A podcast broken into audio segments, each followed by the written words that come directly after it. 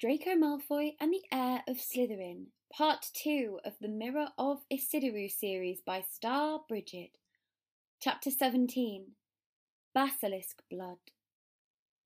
When the door to McGonagall's office opened, the first thing Draco saw was the symbol around Xenophilius Lovegood's neck a triangle with a circle inside and a line through that circle. And then the man cried out, Luna! And ran past Draco. He took hold of his daughter from where Ron and Potter were supporting her, seizing her in his arms. For a second, Draco expected a woman following with the same fervent relief, but then he remembered Riddle saying Luna would talk to him about watching her mother die. Draco stood there awkwardly beside Ron and Potter, covered in mud and slime and blood and ink, and perhaps a phoenix feather or two from when Fawkes had flown the four of them out of the pipe. He watched Luna and her father, wondering vaguely if the others would get suspicious if he didn't hug his uncle, and then he followed Potter's gaze to see Dumbledore had returned to Hogwarts. McGonagall was beside him, looking shaken by the sight of her returning students. Xenophilius let Luna go, lowering her into a chair beside McGonagall before turning trembling to the three bloodied boys. Thank you. Thank you for saving my daughter. She's all I have left in this world. Oh, father, calm down. Please don't cry, Luna said softly, and reached out and tugged sweetly on her father's hand. Xenophilius was not crying, but looked close. How? How did you get her back? I think we'd all like to know that, said McGonagall weakly. Potter hesitated for a moment, then walked over to the desk and laid down the sorting hat, the ruby encrusted sword, and what remained of Riddle's diary. And then all Draco had to do was take a seat beside Ron and pleasantly drift off, letting Potter tell everything. His ears only perked up when they got to the part about Aragog in the forest, but there, when there was no mention of the Imperius curse, he settled back dozily in his chair. Very well, McGonagall prompted. So, you found out where the entrance was, breaking a hundred school rules into pieces along the way, I might add. But how on earth did you all get out alive, Potter? Potter went on, to the point where he could not go any longer without implicating Luna. Draco wondered why Potter was looking at him of all people, until he remembered he had claimed her he was her cousin. Well, they hadn't expelled Ginny Weasley. What interests me the most, said Dumbledore gently, is how Lord Voldemort managed to enchant Luna, when my sources tell me he is currently hiding in the forests of Albania. Enchant her? Xenophilius asked fearfully, pulling Luna against his side. Tears had begun to spill silently down Luna's face, like she had finally understood what she had done. What has happened to my daughter? It was this diary, said Potter quickly, picking it up and showing it to Dumbledore. Riddle wrote it when he was a fifth year. Dumbledore took the diary from Harry and peered keenly down his long, crooked nose at its burnt, soggy pages then looked slowly over at Draco. Fascinating. I had believed this destroyed. Apparently, a voice came dully from above. I was mistaken. Severus! Draco cried out, and flung himself over and hugged Severus for the second time in his life. He felt he deserved it after his relative bravery, and if Severus didn't appreciate being covered in basilisk blood just this once, well, could he really keep calling himself a Slytherin? Draco, Severus said, pushing him back to stare in dismay. I came as soon as I heard. His gaze travelled to stare balefully at Potter. I see Mr. Potter has once again been getting you into dangerous situations. But his venom was short lived, except towards himself once he looked back at the diary. A basilisk, I have heard. I was as mistaken then as when I believed that thing destroyed. Is it truly now? It is, Draco said eagerly, and hurried to tell Severus the story Riddle had told them. It regenerated somewhere else, Severus said, and shook his head. This is my carelessness. I am entirely at fault, headmaster. If you wish for me to tender my resignation. Don't you dare, said Draco, and made to draw his wand. Or rather, Xenophilius interrupted, my daughter must learn not to trust mysterious magical objects. I had thought I had educated her better than that. He stroked at Luna's matted wheat silk hair and kissed her head. I apologize on her behalf, Professor. I'm sorry, Luna said. Severus picked up the diary and read the first page around the hall. T. M. Riddle. Brilliant, Dumbledore said softly. Of course, he was probably the most brilliant student Hogwarts has ever seen. Very few people know that Lord Voldemort was once called Tom Riddle. I taught him myself fifty years ago at Hogwarts. He disappeared after leaving the school, travelled far and wide, sank so deeply into the dark arts, consorted with the very worst of our kind, underwent so many dangerous magical transformations that when he resurfaced as Lord Voldemort, he was barely recognizable. Hardly anyone connected Lord Voldemort with the clever, handsome boy who was once head boy here. Luna and her father both looked fascinated. So that's Tom? Luna asked, wiping at her eyes. He was rather a strange boy.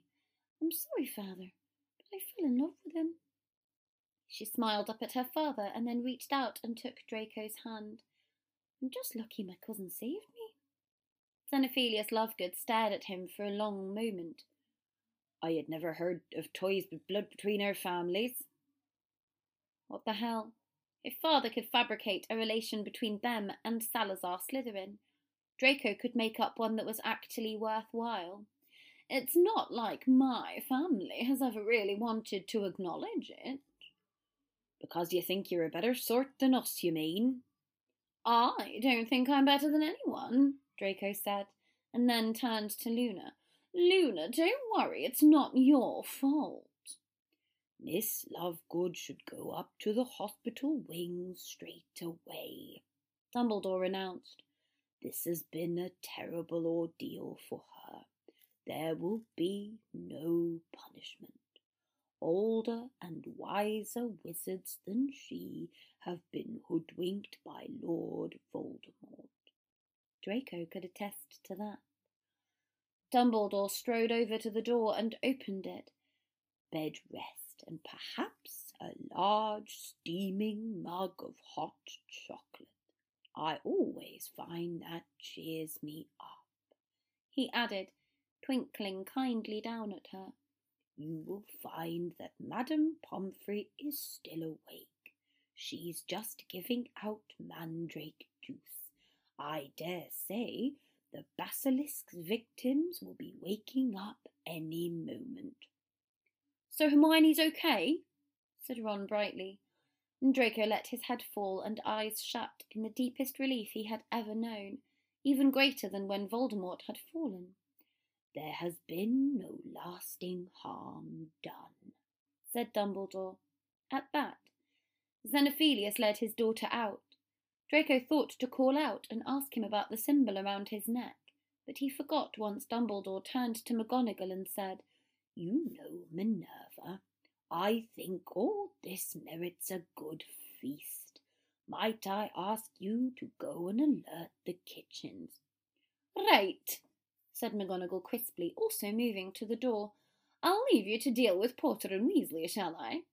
Certainly, said Dumbledore, and Draco smiled at the smirk that put on Severus's face. She left, and Potter and Ron gazed uncertainly at Dumbledore. I seem to remember telling you both that I would have to expel you if you broke any more school rules, said Dumbledore. Ron opened his mouth in horror. Which goes to show that the best of us must sometimes eat our words. Dumbledore went on, smiling. You will both receive special awards for services to the school, and let me see, yes, I think two hundred points apiece for Gryffindor. What? Severus barked and whirled on Dumbledore. There was the house cup lost then. And Mr. Malfoy naturally will also receive a special award for services to the school and two hundred points for Slytherin. There was the house cup still lost. This is outrageous, Severus growled, turning to snarl at Potter in turn. This foolish, arrogant boy drags my godson into needless peril yet again, violating every school rule, and in the process, Slytherin is the one punished. Severus, Draco interrupted, grabbing at his sleeve. Severus, he saved my life. Severus stared down at Draco, then stalked out of the office without a word. Don't worry, Draco, Dumbledore said and patted him on the shoulder. I do believe that is Severus's way of saying how happy he is to see you return safely. Mr. Weasley, Mr. Malfoy, I will require a word alone with Mr. Potter before he may go. Thank you, Professor, said Ron, and led Draco out of the office. He laughed when Draco sat right on the floor facing the door. Are we waiting for Harry? No, Draco said snottily. Potter can do as he likes. I've thanked him enough already. My legs just need more of a rest before moving. Ron let out a shuddering laugh, then let his head fall back against the wall. Bloody hell, Draco. All the time in there I kept thinking, what would have happened if you hadn't taken that diary away? Would that have been Ginny down there in the Chamber of Secrets? There's no knowing, Draco lied. It's not like I managed to. Thank you, is what I'm trying to say, you git, said Ron, and shoved him in the side, and then they both started to laugh. Thank you, Ron, Draco muttered. They both smelled like hell, and he didn't even care. He was just so, so relieved. Thank you for keeping me calm while Potter fought the basilisk. You kept me calm, Ron laughed, and a squeaky voice above them declared, Draco Malfoy is doing many great things. Ron jerked back, eyes wide like he'd never seen a house elf before, or at least one talking to Draco, that was for sure. Dobby! Draco said excitedly. Dobby, did McGonagall come to the kitchens and tell you? Draco Malfoy and Harry Potter saved the school, she said. Dobby was so happy. Hey, I was there too, Ron said with a grin. You can introduce me or what? Dobby, this is Ron Weasley, a friend of mine and Harry Potter, Draco said with an easy grin.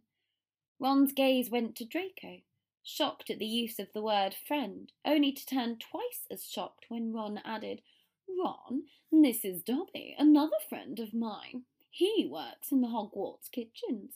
He used to work at Malfoy Manor before my father freed him. Ron squinted up at Dobby. A friend of Draco's. That's the first time he's even called me friend. Draco Malfoy likes to pretend he does not care, Dobby said sagely, but Draco Malfoy is always caring very much more than he wants to. Draco Malfoy was very lonely when Harry Potter and his friends thought he was the heir of Slytherin. Dobby! Draco hissed furiously. Have you showed up to congratulate or embarrass me? He held up a hand, and Dobby stared at it. Slap it. Give me a high five. What? It's a muggle thing. Hermione's family taught it to me. It seems appropriate. Dobby looked worried. He would have to shove his head in the oven for it a couple of times, but eventually he leaned down and slapped Draco's palm. Ron followed suit, and then surprised Dobby by gently slapping his palm too. Are you why Hermione was checking out all those books on house elves at the start of the year? Ron asked Dobby. She thinks you should all be free, you know. And Draco leaned back against the wall, letting the two of them sink into a bizarrely natural discussion until a familiar tap made his blood go cold. Draco Lucius Malfoy, what is the meaning of this? The others fell silent, Dobby instantly at the sound of that walking stick. Draco looked up to see Father looking down on the three of them, and then saw the scene through Father's eyes. His only son and heir, covered in dried blood and filth, beside a boy similarly dirtied, but not enough to hide he was a Weasley, the one family Draco had promised to stay away from in their deal. Then there was Dobby, the house elf father had freed for helping Draco defy his will, hanging out there with Draco on a corridor floor chatting.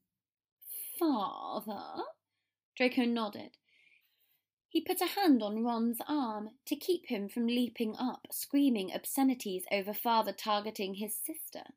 Come to congratulate me? What? Father breathed, and Draco smiled up brightly. I've received an award, Draco told him serenely, for special services to the school. Father stared at him for a moment of deranged bafflement, then seemed to decide Draco was beyond help. What is this piece of vermin doing here? It would have been hard to tell if he meant Ron or Dobby, had his gaze not turned towards the latter. Dobby, Draco said, is employed at Hogwarts. Employed? Father echoed, lip curling. I knew this place was going to the dogs, but this is beyond the pale. No wonder Dumbledore was allowed to sneak back in unchecked after he had been removed. That will not stand for long. His gaze swept over them contemptuously. Yes, we are due for more than a few changes around here. He looked towards the door as if ready to stomp in, then looked twice at Draco and started.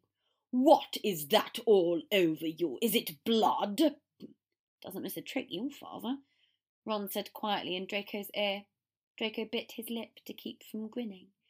Since seeing Potter pull the sword from the basilisk's mouth, he had been riding a high like he was untouchable. Malfoy invincible, like catching the snitch a hundred times in a row. Even Father's rage was unreal in comparison to Potter's victory. Is that your blood? Father asked, momentum of fury faltering. Draco shrugged elegantly. Why do you think I'm on the ground? Do something, creature! Father hissed furiously and was dragging Draco down the hall, around the corner from the others in search of wounds, before Draco could tell him he was joking. Where? Where are you hurt?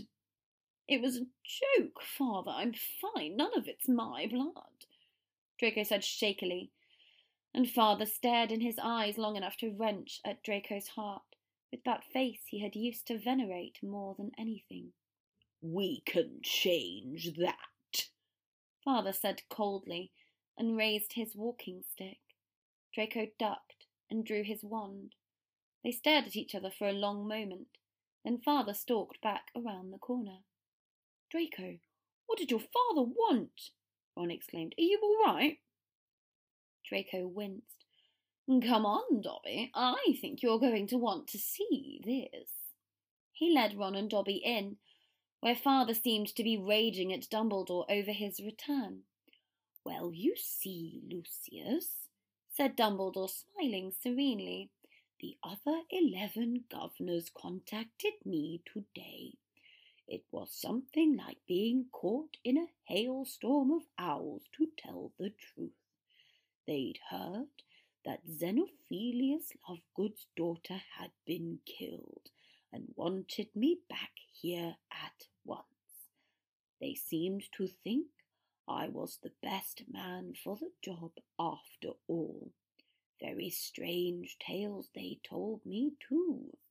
Several of them seemed to think that you had threatened to curse their families if they didn't agree to suspend me in the first place. Draco stood by what he had told Riddle about finding Dumbledore more intimidating. He had never seen father that cowed by anyone other than Voldemort. So, have you stopped the attacks yet? he sneered. Have you caught the culprit? We have, said Dumbledore with a smile. Well, father said sharply, who is it? The same person as last time, Lucius, said Dumbledore. But you may be better served by asking that question of your son. My son, father said violently, is not the heir of Slytherin, whatever you prejudiced vermin have spread about him all over the school, making his life hell. Why is my son covered in blood? It would have been a neat spin on events if it hadn't been so transparent. Potter caught sight of the three of them inching in the door, and blinked at the uncommon sight of a house elf, while Dobby waved merrily at his beloved Harry Potter. What is he doing here? He stared up at father fiercely, and then climbed to his feet, stalking forward like an avenging angel. Mr. Potter, father said frostily, we meet again. His gaze travelled down, only to freeze at the sight of the sword hanging bloody from Potter's hand. The sword of Gryffindor, Potter said sharply, and half tossed the sword, loosening and tensing his grip again before it dropped. Ever heard of it? Not as flashy as Slytherin's basilisk, but it did the job. Lucius, Dumbledore said, I am curious. Where did you happen to first meet Mr. Potter? Borgin and Burke's, Potter said with a grim smile, and with the hand not holding a blood-stained sword, held up the diary before father's face, showing him the hole seared into it. Then he held it out to father, and Draco held his breath. You can have your diary back if you like, Mr. Malfoy. It's of no use any more. Father looked much like he had in Azkaban at that moment, glancing between all of the objects in that office hostile to him Dumbledore and Potter and a Weasley, and a discarded house elf, and a sword, and a ruined diary, and perhaps his own son too. As father's eyes came to rest on Draco, that was the question.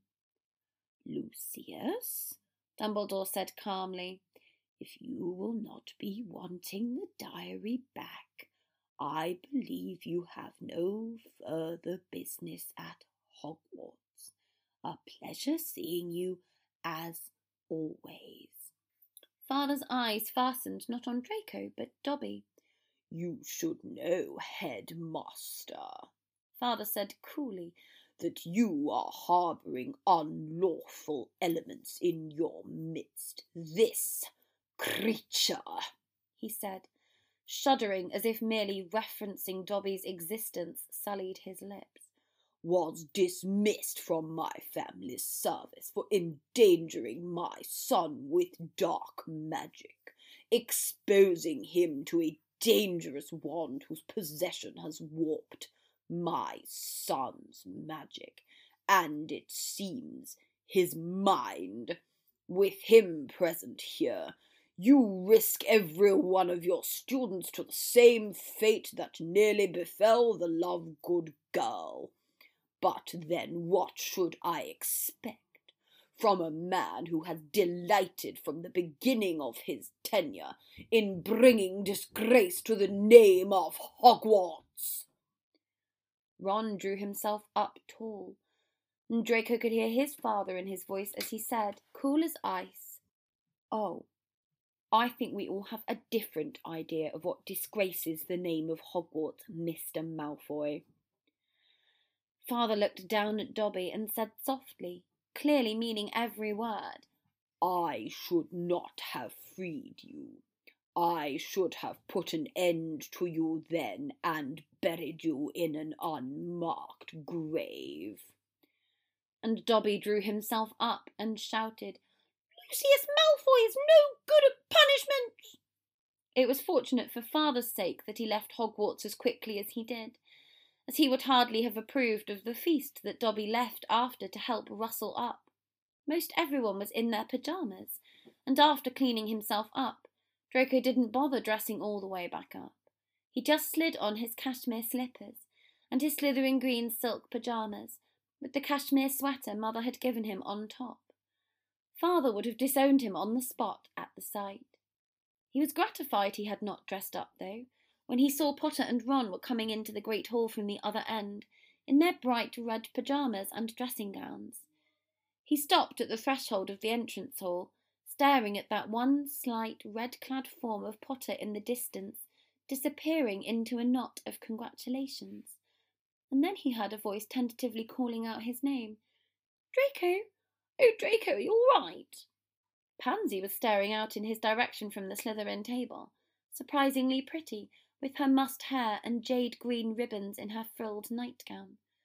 From the smile she gave him, it seemed the prospect of his impending death had made her forgive him at last. Hello, fellow Slytherins, Draco said loftily. He strode up with his best swagger to the table, electing between bragging about his award or the two hundred points he'd won for Slytherin. But a glance at the house cups out of the corner of his eye, with Gryffindor's now towering lead, told him it was best not to bring points up at all. I regret to inform you that despite popular rumour, I was not the heir of Slytherin, and in fact was integral to the accomplishment of the real heir's demise. You may all finish out the school year and the years ahead, comfortable in the knowledge that one of your own has protected you from the terrible threat that imperilled you all. We're purebloods, Draco. None of us are in danger. Blaise interrupted, and Draco serenely ignored him. I will be accepting all of your apologies for persisting in the belief that I was behind the heinous attacks on our school. I can understand the confusion, given my exceptionally high level of magical prowess. But rest assured that were I to assert myself with dark magic within the halls of Hogwarts, I would do so with narrower focus to my benefit. Have I made myself clear, children? Oh, do shut up, said Blaise, and hauled him into a hug between him and Theo, with the others reaching over and clasping Draco on the shoulders. We're slightly gratified you're not dead, you great blowhard. Now shut your mouth and have some pie. Draco thought he may never have been happier before he cut into a piece of his own miniature meat pie, his favourite mince, flavoured with mint, like back at the manor, and saw written on a small enchanted piece of paper. Draco Malfoy must eat well and finish this whole pie. A friend in the kitchens. Draco smiled down at the paper and pocketed it, only to hear a small uproar coming from the Gryffindor and Ravenclaw tables, as from the marble stairs descended two slight, long-haired figures, one taller and sleeker, and one with a bushy brown halo of hair. Hermione! Draco screamed, and practically shoved Longbottom into Parvati Patil's lap in his mad dash to rush over to her. She was just as hysterically loud and happy in his ear as she squealed, You solved it! You solved it! She shrieked the same to Ron and Potter as they came up, embracing them in turn, and when Draco saw the turquoise charm bracelet on her wrist, the sight of the H charm gave him a brief flash of disquiet. But in the end, Draco wasn't infallible, Anyone could mess up a tracking charm. I'm sorry, Draco tried to tell her, and she frowned and shoved him in the chest. The only apology I want to hear, she told him excitedly, is from Ron and Harry for thinking you were the heir all along. I mean, honestly. Will you admit I was right now, boys? Ron looked vaguely queasy and mumbled something that could have been mistaken for an apology to Hermione, but Potter just looked alarmed. Wait, this doesn't mean I have to wear a Slytherin uniform again, does it? Oh, don't worry, Potter. There wasn't any formal bet, Draco drawled, pathetically eager to have Potter's gaze turn to him even now. Even though you did look fetching as a Slytherin. Nothing has changed, has it? Hermione said to Ron contentedly, and threw an arm around Draco and Ron's shoulders. Come on, boys, I'm hungry. Draco winced. I should go back to my own table. No one wants me at Gryffindor. That's not true, she said fiercely. You saved the school, Draco. I mean, honestly, my major contribution was just keeping Ron from getting himself killed by staring moonily at the basilisk. Draco shrugged, enjoying the elbow he got in return, only to start when he felt a hand brush his just for a moment. You were so brave, Potter said admiringly. Draco meant to say a smart comeback, but just ended up staring at Potter until Ron pulled him away. Draco snagged Hermione's arm for a final word. I should sit with the Slytherins, he told her, but I want us to visit each other again this summer, and I honestly couldn't give a nut what my father thinks of that. Oh, Draco, she said, and hugged him again, sniffling into his shoulder. We'll all go see Arsenal at Highbury. Draco didn't think he could get any happier, even after he finished Dobby's whole pie, and even after McGonagall announced exams had been cancelled as a school treat. Except, then around half past three, Hagrid came striding in, looking none the worse for wear, with a rather bedraggled but still recognisably spiky stuffed dragon under his arm. And Dumbledore announced that Lockhart had left a note that he had been suddenly called away on urgent business in Zanzibar and needed to resign his position immediately. Read, Draco supposed, that he had fled the country post haste, rather than be unmasked as a fraud in the wake of abandoning Hogwarts in its hour of need. It had Draco reflecting on the Blue Loop. He remembered Lockhart losing his memory and ending up permanently in St. Mungo's last time. And now the man was presumably on the run, but intact. Well, as intact as Lockhart had ever been. Had Draco really saved Gilderoy from his fate? If he had, he could not begrudge the gilded peacock his escape, knowing that Lockhart and Draco held something unexpected and very rare in common a great esteem for Severus Snape. Even if Severus, up there at the high table, had never had any idea of Lockhart's affection, the man had loved Severus, and Draco had to feel some gratitude to have rescued a mind capable of that. In any event, Lockhart and his unrequited love had left the building, much to the joy of Hogwarts. Even Hermione stood up to cheer, though all the way across the great hall, Draco could still detect a bit of a sullen pout on her face as she sat back down. Luna Lovegood did not make an appearance during the feast, which cast the one shadow over it all. But she appeared the next day, at the entrance to the Slytherin dungeons, asking a baffled Vince if her cousin was inside. And the happiest day was yet to come, the day Draco went to Severus's rooms and found the wards let him in, recognizing him as Severus's godson. Mother sent a letter, saying father had been sacked as school governor, Draco rejoiced in the news along with Dobby and the Gryffindors, agreeing with them that father could have expected no less when he threatened the board's families. He chose to keep his other opinion, that father would have been better off risking using the Imperius curse, all to himself. He amused Hermione by complaining about her not receiving a special award like the boys had, given the role her research had played in uncovering the mystery. But she seemed philosophical about the whole thing, Oh, it's a fine thing Ron and Harry got this extra award, she said smugly. It can console them for how many more OWLs I'm going to get than them. Draco frowned. What about me? I got an award and I'm going to get lots of OWLs too. Hermione smirked. Not as many as me. I'm taking all the electives next year. Draco didn't ride in the train compartment with Potter, Hermione and their excess of Weasleys, where filibuster fireworks and all sorts of nauseating Gryffindor things seemed to be unfolding. He went straight to the back of the train to join Luna Lovegood, who spent the trip beside her new cousin, telling him rather fascinating stories about her brief but unforgettable time with her one time soulmate, Tom Riddle. The Gryffindors caught up to Draco as they were exiting the Hogwarts Express, and Draco fell into step with Hermione to go back through the barrier together. She linked her arm with his and tried to give him a bit of parchment, which he happily took until she told him it was from Potter. It's for you, she said. It's a telephone number. He says after you spent a week with me and my parents, you should know how to work a telephone. He wants us all to call him up because he can't stand just having those awful relatives of his to speak to. Draco, you should consider it.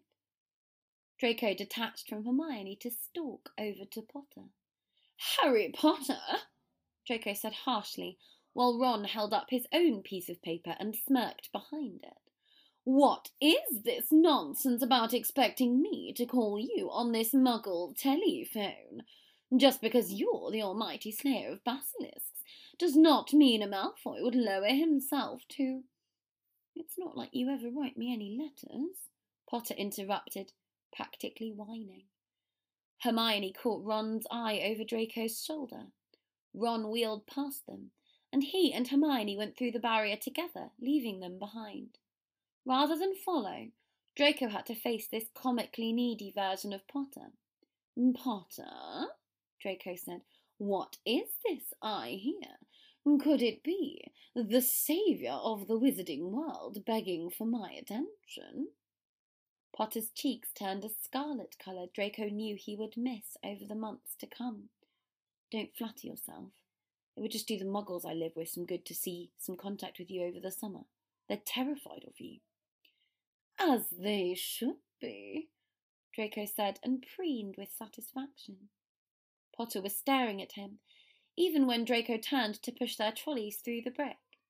Potter, we are getting in the way of passer-bys. Even saving the school can only buy you so much goodwill before the first year Hufflepuffs begin a stampede. Potter pulled him aside, face still flushed, Draco drank in the sight of those green eyes fixed on his one more time. You will write to me this time, won't you? Potter pressed. I'm worried about you, with your father. I'm not letting you go until you promise. Okay, Draco said, knowing he shouldn't agree but said it nonetheless. No need to beg any further, chosen one. This is getting embarrassing. Now, come on then. I believe I have some muggles to terrify for you. Can't wait, said Potter, and with a great sprint, Draco Malfoy and Harry Potter went through the bricks and left platform nine and three quarters at the same time. Thank you for listening to the last chapter of Draco Malfoy and the Heir of Slytherin, part two of the Mirror of Ecidyrue series by Starbrigid. Join me next time for part three Draco Malfoy and the House of Black.